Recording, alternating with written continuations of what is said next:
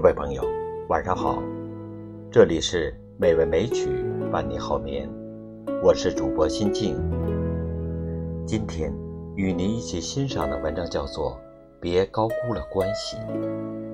如果您喜欢这期节目，请点亮屏幕下方的再看。人生在世几十年，会遇到形形色色的人。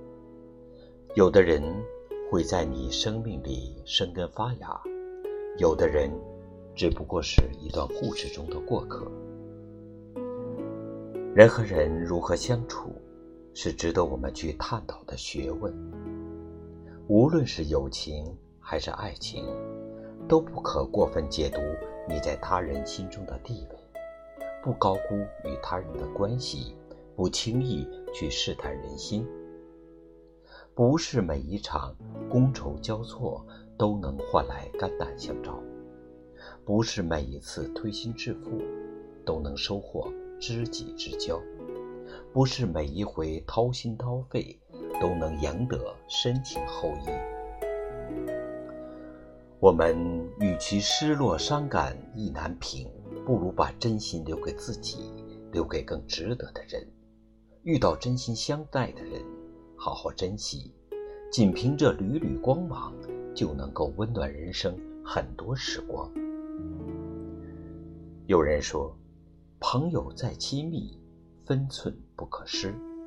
自以为熟络，结果反一生隔离。人和人之间的关系很奇妙，走得太近会受伤，走得太远会疏离。只有不离不近。才能恰到好处。每个人都是独立的个体，不要轻易与人产生依赖，拿捏好分寸，才是做人最好的尺度。看过一个纪录片，森林里有十几个刺猬冻得直发抖，为了取暖，他们只好紧紧靠在一起，却因此忍受不了彼此的长刺。很快就各自跑开了。可天气实在太冷了，他们又想再一次靠在一起取暖。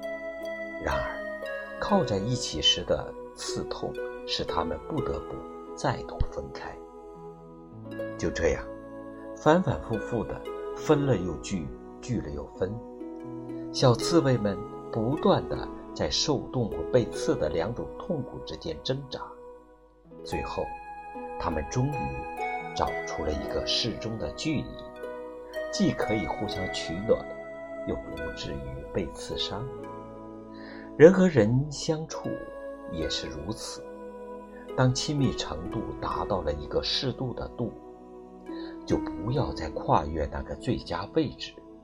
就算彼此再熟，也不能失了分寸。这是对别人的尊重，也是做朋友的底线。